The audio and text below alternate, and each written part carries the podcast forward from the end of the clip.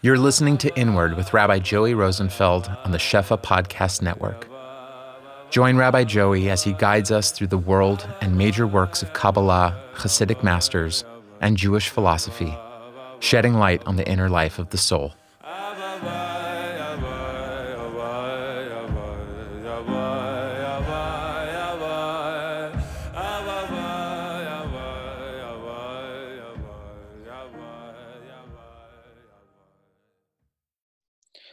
Okay, so tonight, Be'ezras Hashem, we're going to be continuing with our series of shirim on the concept of hope.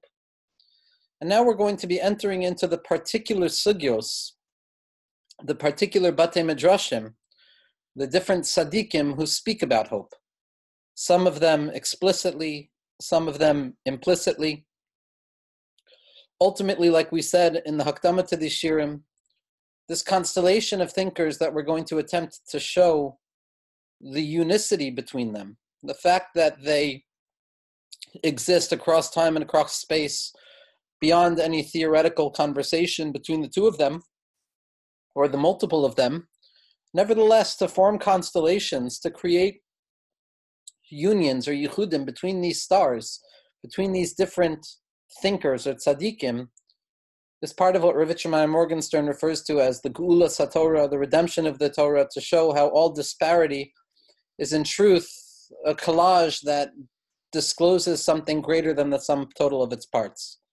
But as we said, also, Lahavdil, in the name of Levinas, with regards to leaving Rosenzweig out of his book Totality and Infinity, is that we're existing still within the universe, within the multiverse of Rabbi Nachman, who spoke so deeply about never losing hope, and hopefulness was part of the stamp of that derech chadasha diu yeshena, that new path that is old, and that old path that is new.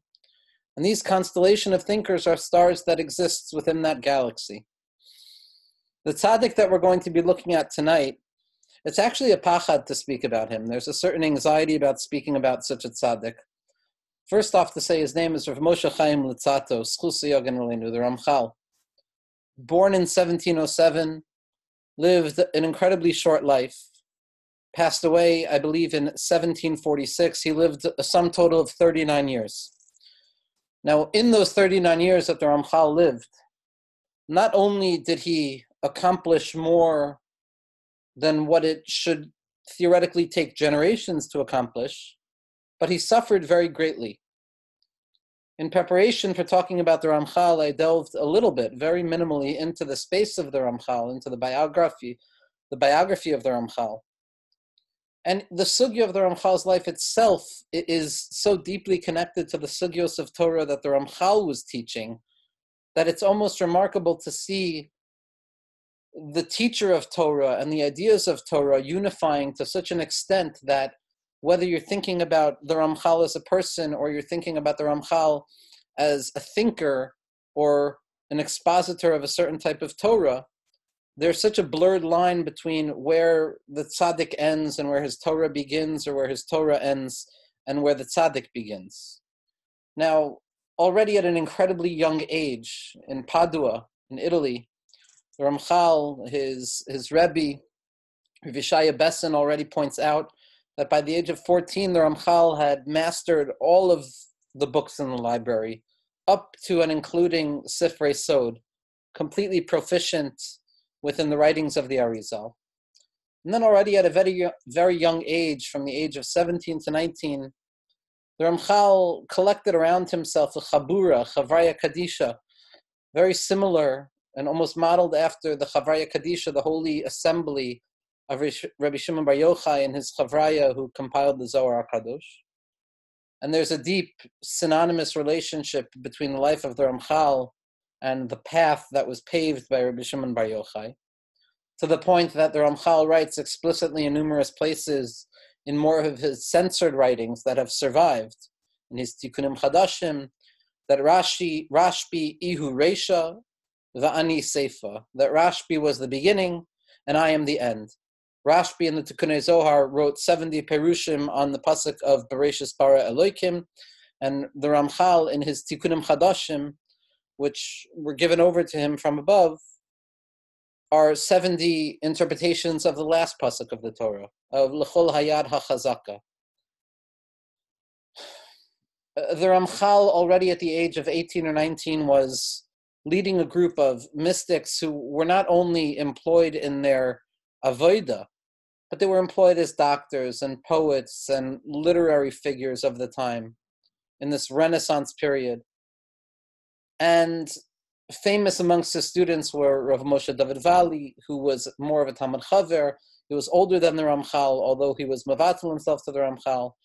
And another important figure who we're going to discuss a little bit more tonight is Rav Yekusiel Gordon. Now, the Ramchal at the age of 20 began experiencing what is described in the writings in the Zohar Kadosh and the writings of the Arizal completely with precedent. This is nothing that the Ramchal was creating out of nowhere. But the Ramchal began receiving unconsciously Torah from a Magid, from a celestial force, from some sort of angelic voice within himself, some sort of power that emerges out of the individual's engagement with the process of Kedusha and holiness, to the point that they merit Ruach HaKodesh, holy inspiration. And the Ramchal hiding all of this completely with zero interest in sharing or disclosing this to anybody whatsoever other than his Chavraya Kadisha, the seven to ten students that sat with him in that ghetto in Padua with that small beis medrash. And the Ramchal began a project of writing a new Zohar. He already, by the age of 20, had written 800 pages on Megillas Rus. And Rav Yekusiel Gordon, Rav Kusiel Gordon, who was a doctor in the university in Padua, profoundly interesting individual, shrouded in mystery as well, much like the Ramchal's Chabura, wrote a letter to Vilna. He wrote a letter describing this remarkable individual at the age of 20, almost as if he needed to share the news of who the Ramchal was. He needed to share the news of what was taking place in Padua. That there was such a soul, there was such a neshama that had come down into the world, something that doesn't happen something that rarely happens.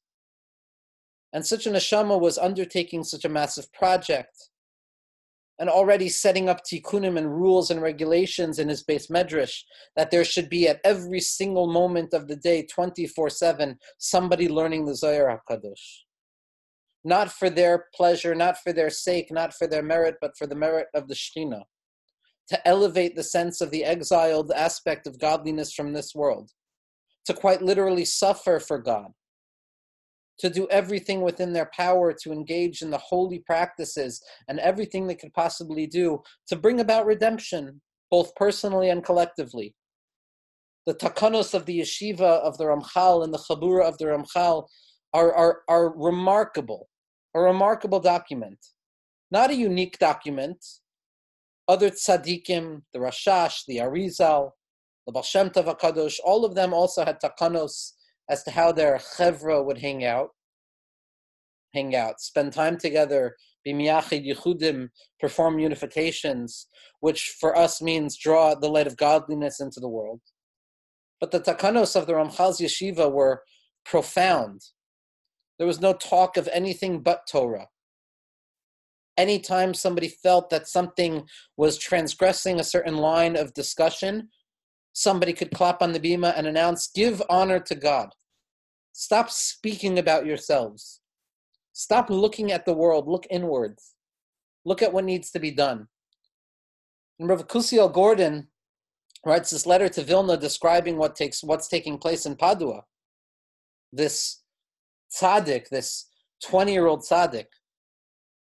And we're still 100 years after the, the shvira, the trauma of Shabtai Tzvi Machshemo. And so people were very worried about this. And once this letter was written describing the gadlus of the Ramchal, so that's when this whole pulmus became. That's when the pushback and the infamous scandal of the rabbinate's response to the Ramchal.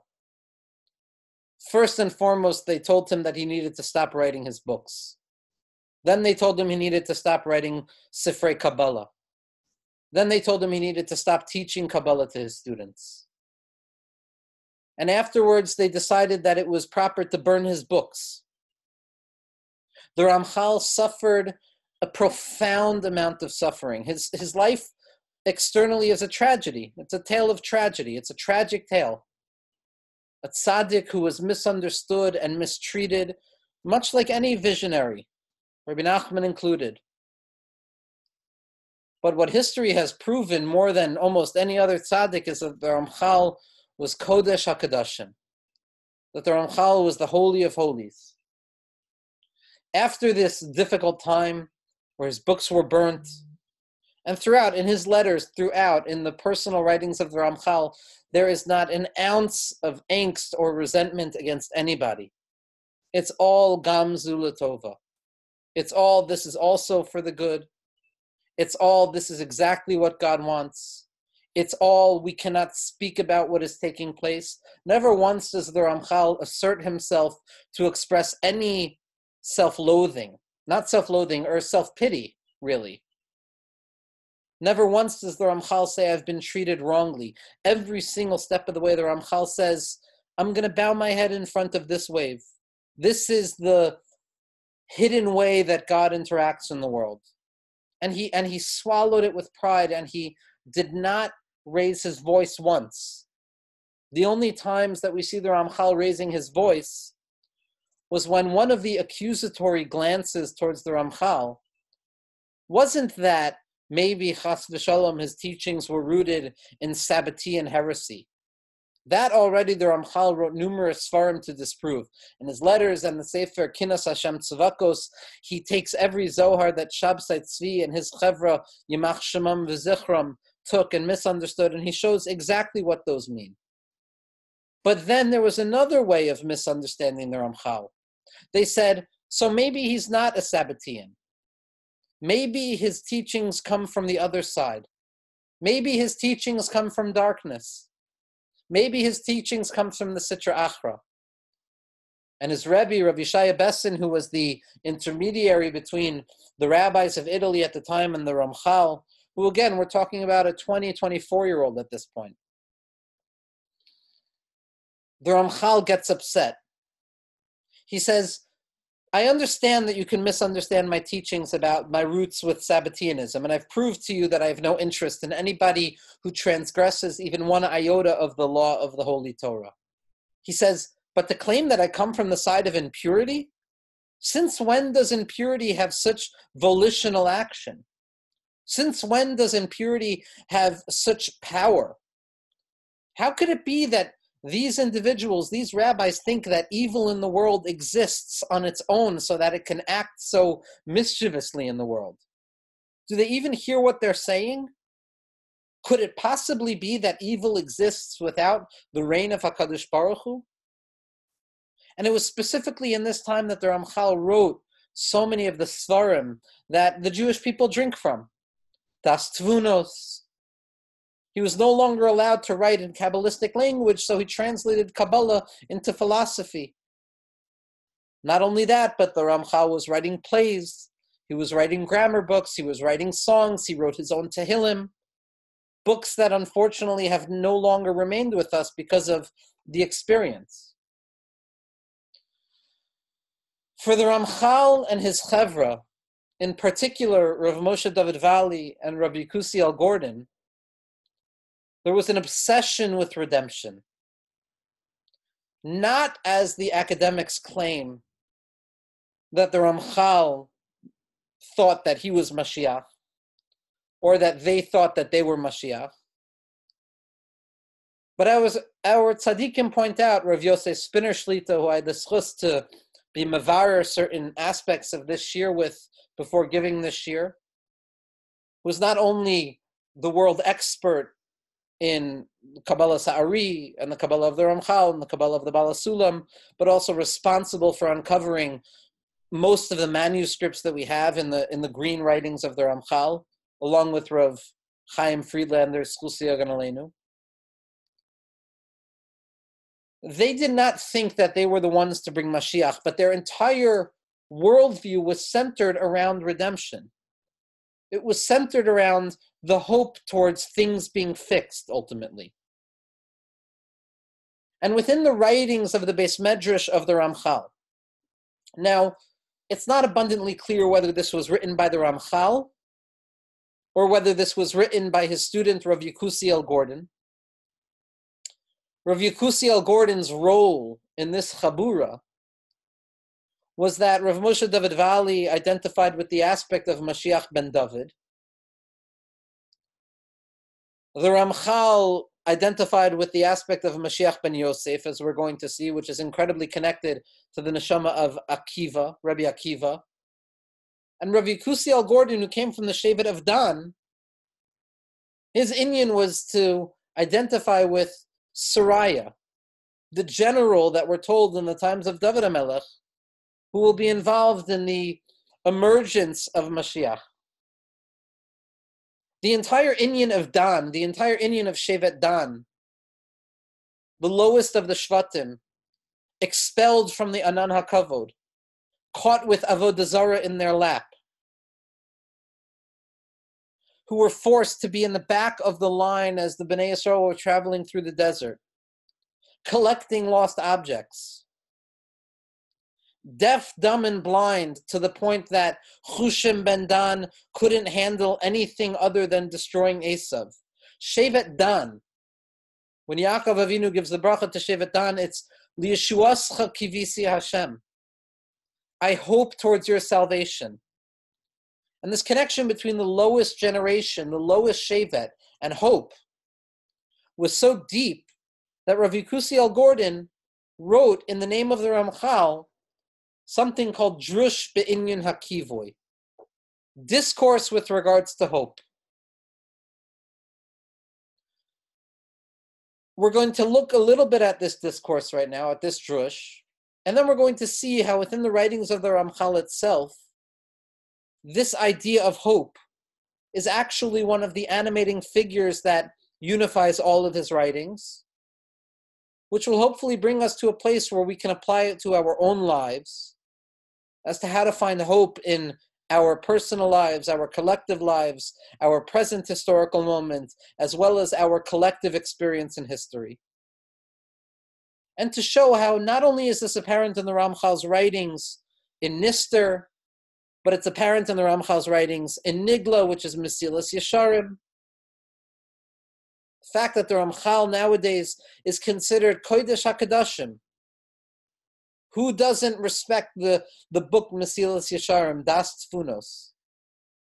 History has proven the deep truth of the fact that the Ramchal was one of the Tzadikei Hadoros, one of the unique personalities who came down to this world to interpret the writings of the Arizal.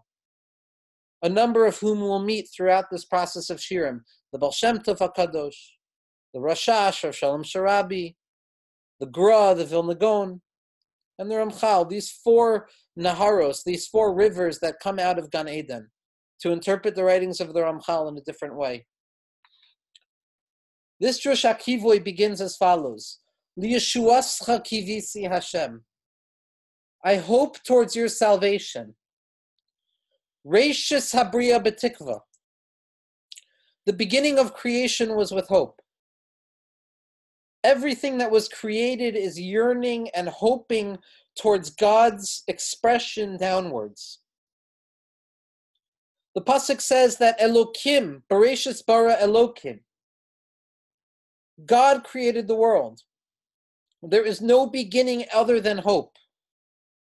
The tzimtzum and the contraction and the limitation and the concealment of godliness only takes place in order so that creation and the void can yearn for that ray of light, that kav ein sof, to descend back into the world. Vizek kav lashon kivoy v'tshuka. Like we said in the first year, the re-entrance of godliness into the world, that kav is the same language as kivoy. That the entire purpose of God diminishing himself, so to speak, of Hashem removing himself from the world, is so that we can yearn for Hashem.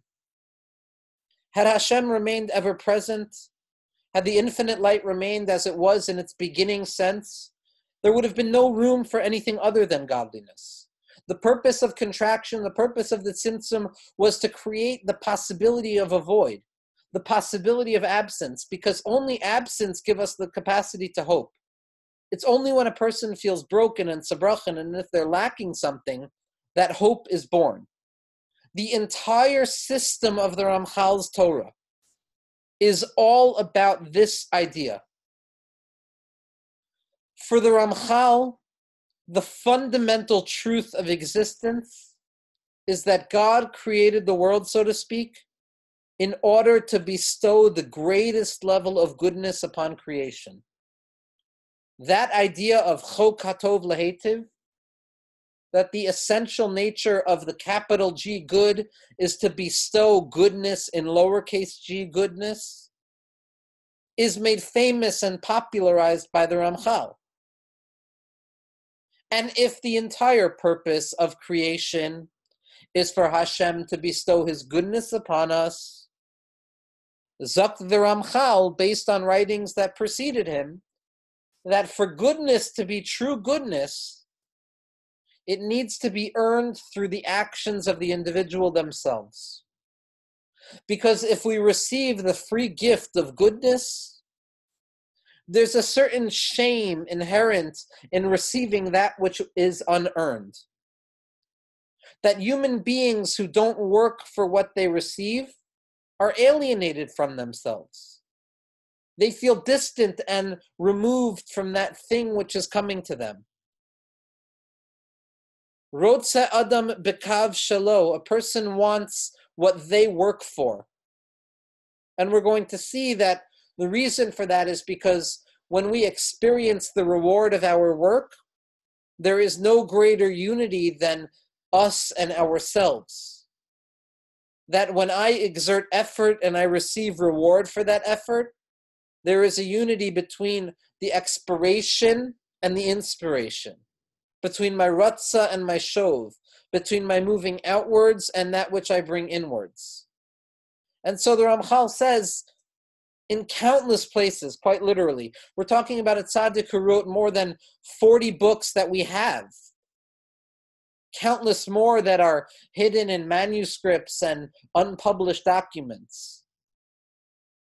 The Ramchal writes countless times that that the true nature of God is to bestow the greatest power of good upon human beings. And if the greatest power of good is going to emerge, it needs to be earned. It needs to be through effort. There needs to be a sense of yigia, of sevila, of tolerating difficulty. Because when we go through that process of tolerating difficulty and working for what we receive, we will come out on the other hand so much more deeply gladdened and inflamed with the goodness that comes down to us. So the Ramchal says, and there's no particular source I'm basing myself on, but I promise you there's at least 20 sources for all of these ideas. So the greatest level of goodness is when a person works for their goodness, when a person works for their reward, when a person is forced to feel that they are the main actor on the stage. In order to necessitate that sense of volitional behavior, that sense of independence, there needs to be an apparent darkness. There needs to be an apparent constriction. There needs to be an apparent absence. There needs to be what the Ramchal describes as Hanhagas Hamishpat, the mode of governance in which HaKadosh Baruch Hu shows the world as if it is darkness versus light, or good versus evil where the light of God is standing on the sidelines, not entering into the playing field. All of this is there to prepare the playing field for Bechira, for free choice. In order to create the possibility of choice, there is an ontological necessity of concealing the abundant light of God. The creation of darkness, the tzimtzum, All of it is to create that absent space wherein we find ourselves. And again, to make it personal, that absent space doesn't simply mean some metaphysical or abstract idea. It means all of the suffering, whether strong or small, that each and every one of us experience from the moment that we're born to the moment after 120 that we expire. The anxiety and the depression and the forlornness and the self esteem issues and the concealment of right and the seemingly overwhelming presence of evil and frustrations and hunger and yearning that is unsatisfied. All of it is contained and expressed within that seemingly removal of godliness from the world so that human beings can actually engage in volitional activity. But the Ramchal, in the same breath, stresses that the existence of apparent evil, the existence of the apparent void, the apparent absence of godliness is temporary. It won't last forever. It is only so that the eventual unity that emerges at the end of history or in our lives whenever we recognize it will be magnified, will be doubled, will be potentiated, will be expressed in a deeper way than it could have ever been expressed had there not been darkness. The darkness itself, the Ra, the seemingly duplicitous way in which existence takes place, and Lev Yodea Maris Nafsho is all there so that the emergence of good afterwards shows that not only good is good, but bad is good as well.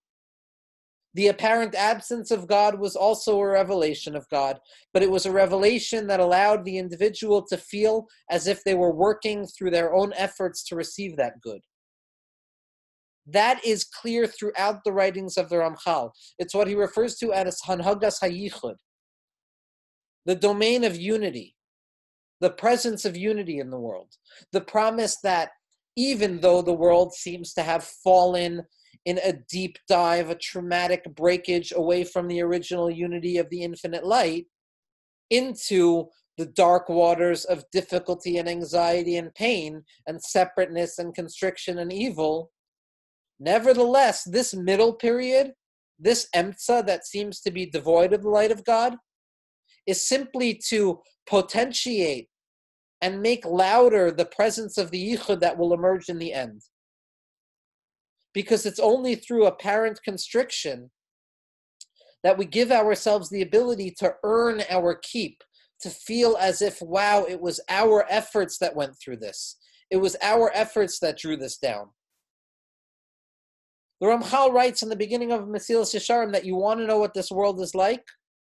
This world is like being thrown into the middle of a battlefield with bullets or arrows whizzing across your face. The existential dread of not knowing where the enemy comes from, not knowing what to be afraid of first. But why is that like that? So that we can find the greatest level of pleasure afterwards. So we see that the entire system of the Ramchal is the realization that yes, there's darkness, but that darkness is created so that the light that emerges afterwards is even deeper, is even more potent, is even more powerful. Because if it weren't for that darkness, there would be no room for hope. There would be no room for yearning towards HaKadosh Baruch Hu. There would be no sense that, oh my God, there is nothing left for me to do other than hope towards God. Hope means that my words have failed me, my ideas have failed me, my emotions have failed me. The only thing that remains is that irreducible sense that I hope towards that great goodness that God is going to reveal. The Ramchal continues in Drush HaKivoy.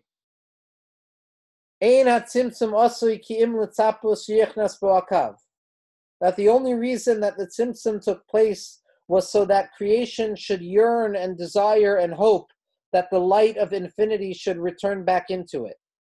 And furthermore, everything is created lacking, says the Ramchal. Why is it lacking? So that out of our lack and out of our deficiency, we should feel that destitution that gives birth to that yearning and that hope, that fullness should descend from on high. Even God's presence in this world emerges as lack. But it's specifically lack because lack is what gives birth to hope. Somebody who has everything we've said already has no desire for hope. Furthermore, Hadishayim Amdu al Pesach HaKarka. All vegetation stood at the opening of the ground, waiting for the human being, for Adam HaRishon, to hope for God to send down light and to send down rain. Hope is the engine that drives everything. Hope is only possible when there is a blockage, when there is darkness, when there is an apparent duration between the beginning and the end. We live within that middle period. We live within that emtsa that is painful because we can't remember the beginning and we can't see the end. But the purpose of living in that emtsa, in that arrested space of apparent hopelessness, is specifically so that human beings can cultivate a sense of hope a sense of drawing salvation down into the present moment. He continues and he says, Halavana hashemesh. The moon receives from the sun. And that is why the moon is created lacking, so that the moon can yearn for the influx of energy and light from the sun. All of existence is lacking so that it can yearn and that it can hope and that it can desire and that it can work on its own to draw these things down into the world.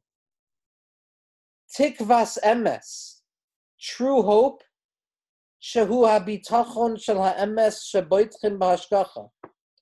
Here the Ramchal is hinting to something that we're going to see throughout from other tzaddikim, that hope and bitachon and trust are almost synonymous with one another. That when I turn my eyes on high, out of the deep recognition that there is quite literally nothing else that I can do for myself, other than express my powerlessness and desire that something from beyond comes down and helps me. As we've said, that hope is not about bringing the present to the future, it's about drawing the future into the present. As broken as the present moment feels, when there is no more recourse to any elements that can elevate my broken situation in the present moment, the only thing that splits that moment open and allows it to melt is the hope that draws the future into the present. That hope is the bitachon, is the trust that we have that even though the present moment seems broken, nevertheless it is pregnant with the concept of possibility. Shahashefa nishkaf melamala that the influx of light, the influx of salvation, the influx of recognition or any success that we have in our lives is waiting for our hope. For the Ramchal, hope is the key. The entire world was created for hope. Hope is the mechanism that draws these things down into our lives. Further on, the Ramchal says, "V'choil hamekavet filo Anybody who has hope in God, whether or not you can utter your words of prayer, whether or not they're just thoughts at this point, they go directly up. Because in that moment of despondency, when you're stuck in the middle with no recourse to the beginning of unity or the end of unity, all we can do, as Rabbi Nachman says, is scream out from Sheol, is scream out from that broken place, from that sunken place, from that dark place. And when a person cries out out of desperation, it becomes a tefillah la'ani that the Zohar refers to as the tefillah that is loftier than any other tefillah. Because it is specifically the depths of our degradation and our impoverishment and our destitution that creates within us that deep sense of only having one thing to hope towards which is the Yeshuascha kivisi Hashem. Towards your hope, towards your salvation, I place my hope. Human beings have failed. The world has failed. The only thing left to hope for is to the Yeshua of Hashem. And the Ramchal continues and he says, Somebody who perpetually hopes is always with a certain sense of joy without pain. Ki hamitzta'ir, somebody who is suffering, somebody who is struggling, tamid hu biyagon va'anacha, is always sighing and complaining. V'choshev she'en lo trufa, assuming that there's nothing that can help them. Aval mikave, but somebody who yearns and somebody who hopes, eno mitzta'er, doesn't experience pain in the same way. Kihu mekave tamid, because he's always yearning and hoping towards salvation. That doesn't mean that the pain doesn't exist. That doesn't mean that the darkness doesn't exist.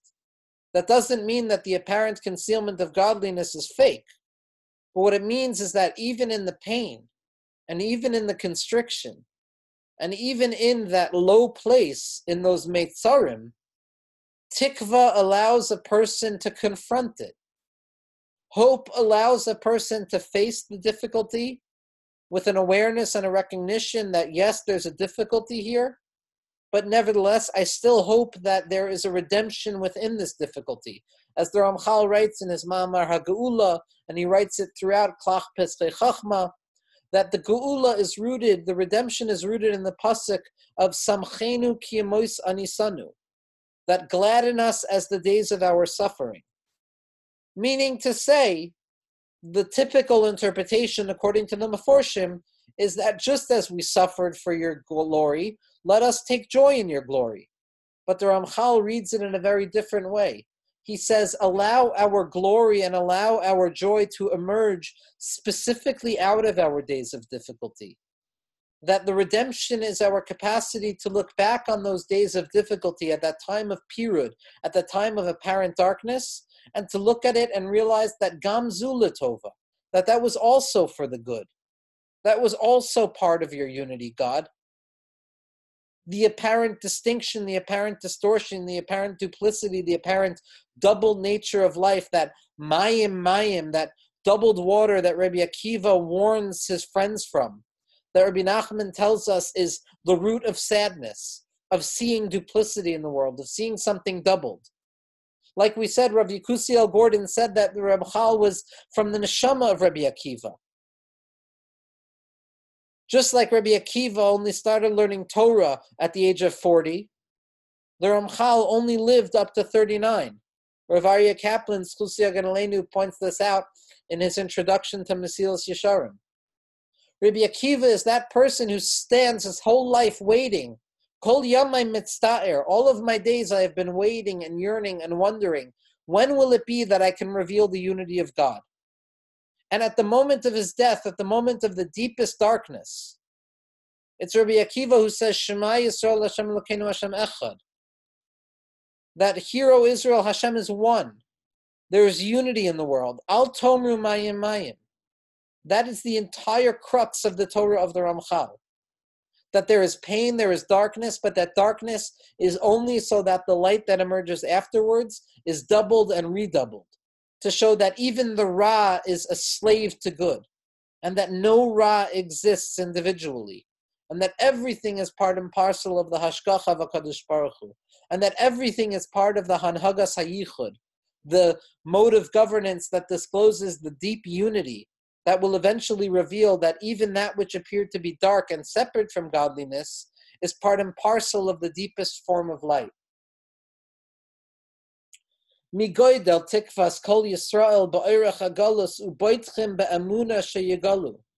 Our geula comes not from necessarily our good deeds. Very often we're without good deeds. Our good deeds, our geula comes from our hope in geula somebody who yearns and hopes towards God, even if they enter into hell, they have the ability to leave there. I don't think the Ramchal meant in the future. I think he means right now. As Rabbi Nachman tells us that this world is not a world, this world is hell. Everywhere you look, there's brokenness, there's suffering. You want to know how to leave that place? It's through tikva. It's through hope that even though I feel as if I'm stuck right now, even though I feel that I'm in that period between the beginning and between the end, prior to the emergence of the true yichud of Hakadosh Baruch Hu, I can still have hope and I can draw that yichud into the moment. just as the Ramchal showed throughout his life. This was a person who was chased, his books were burnt. All of the gifts that he received from on high, the deepest secrets were forbidden to be revealed. And all he does is nod his head and say, Gam zu l'tovah. This is also for the good. Lishuascha kivisi Hashem. The Ramchal wrote Taktu Tfilos, 515 Tfilos. Every single one of those Tfilos, similar to Likutei Tfilos, or Likutei Tfilos is similar to the Taktu Tfilos.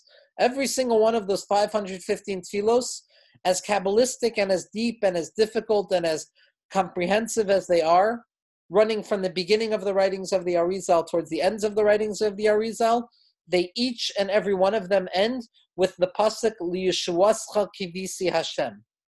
Towards your salvation do I hope. As if to say that after all is said and done, after all of our fancy words and our fancy thoughts, all that is left for us is hope. The hope that God will give us a gift that we don't deserve, which is what the Ramchal ends Mesilas Yesharim with. That brisa of Rabbi Pinchas ben Yair, all of those dargos, those rungs of the ladders of what it means to become a human being, are simply the Ramchal's ability to describe the process towards which a person receives geula in the present moment of Olamecha Tira What's remarkable and almost unbelievable is that Mesilas Yesharim was written when the Ramchal moved to Amsterdam after his books were burnt.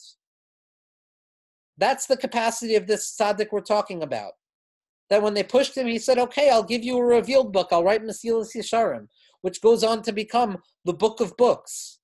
The Vilna Gaon says there's not an extra word in the first ten prakim. Says he would have walked a thousand miles to sit at the feet of the Ramchal.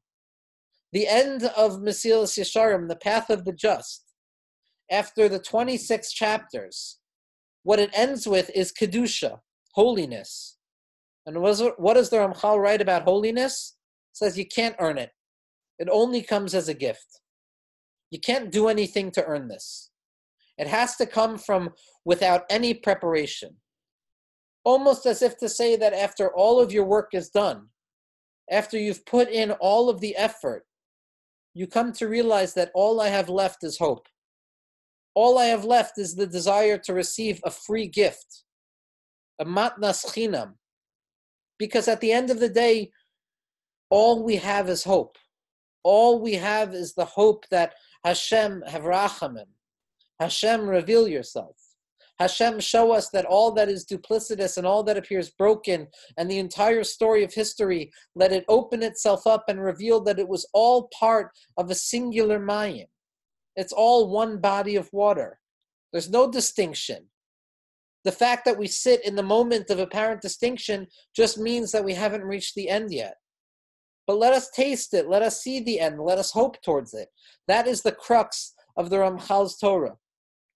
And in this Drush Be'inyan HaKivoy, what the Ramchal reveals most clearly is that all there is is hope.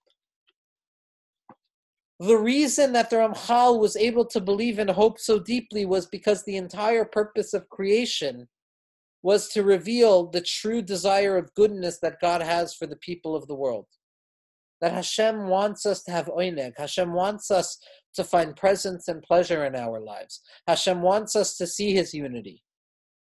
And therefore, we can perpetually hope, even when we feel hopeless. There's always room towards hope.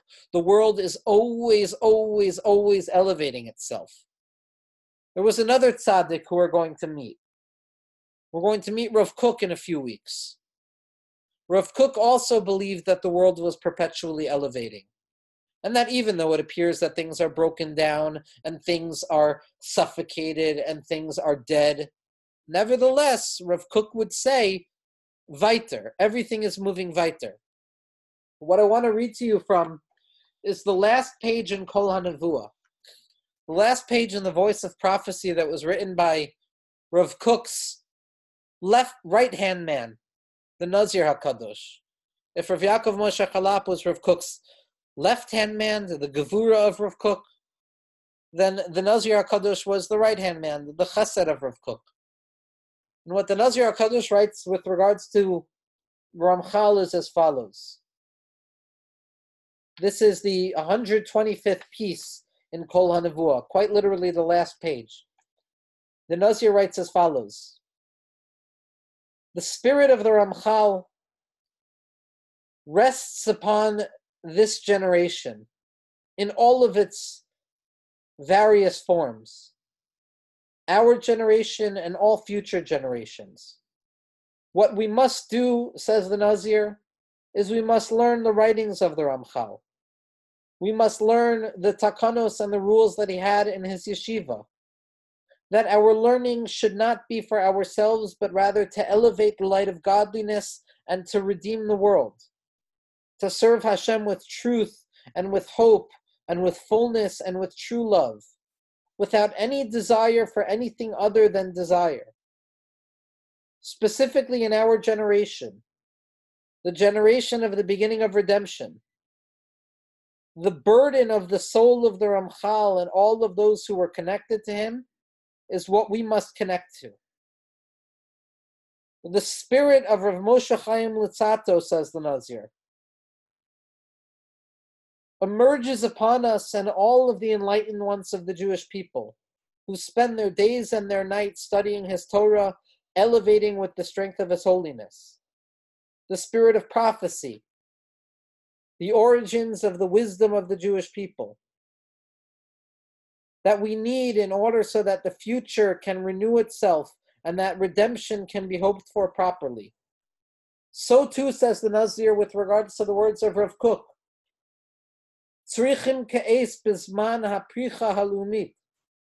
What we need at this point, at the burgeoning redemption, at its beginning, to awaken within ourselves the desire and the hope towards that spiritual goal that stands at the apex of all experiences, which is Ruach HaKodesh, which is deeply rooted within each and every one of our hearts. The light of Mashiach, this new light, will emerge. From the storehouses of new life, it shall fill the world with light. New souls that are filled with life and yearning towards redemption that emerge out of the ziv, out of the shine of wisdom in the strength of above. There's so much to say about the Ramchal, and this doesn't even touch the beginning, but suffice it to say that for the Ramchal, hope is the only thing that exists. On top of Torah, on top of Tefillah, when we come to the culmination of our efforts, Hakol Bekivoy, everything is in hope. And Be'ezras Hashem, our hope towards Hashem for redemption, for Geula, for personal and collective fixing, should bring about the redemption that each and every one of us need, both collectively and positively.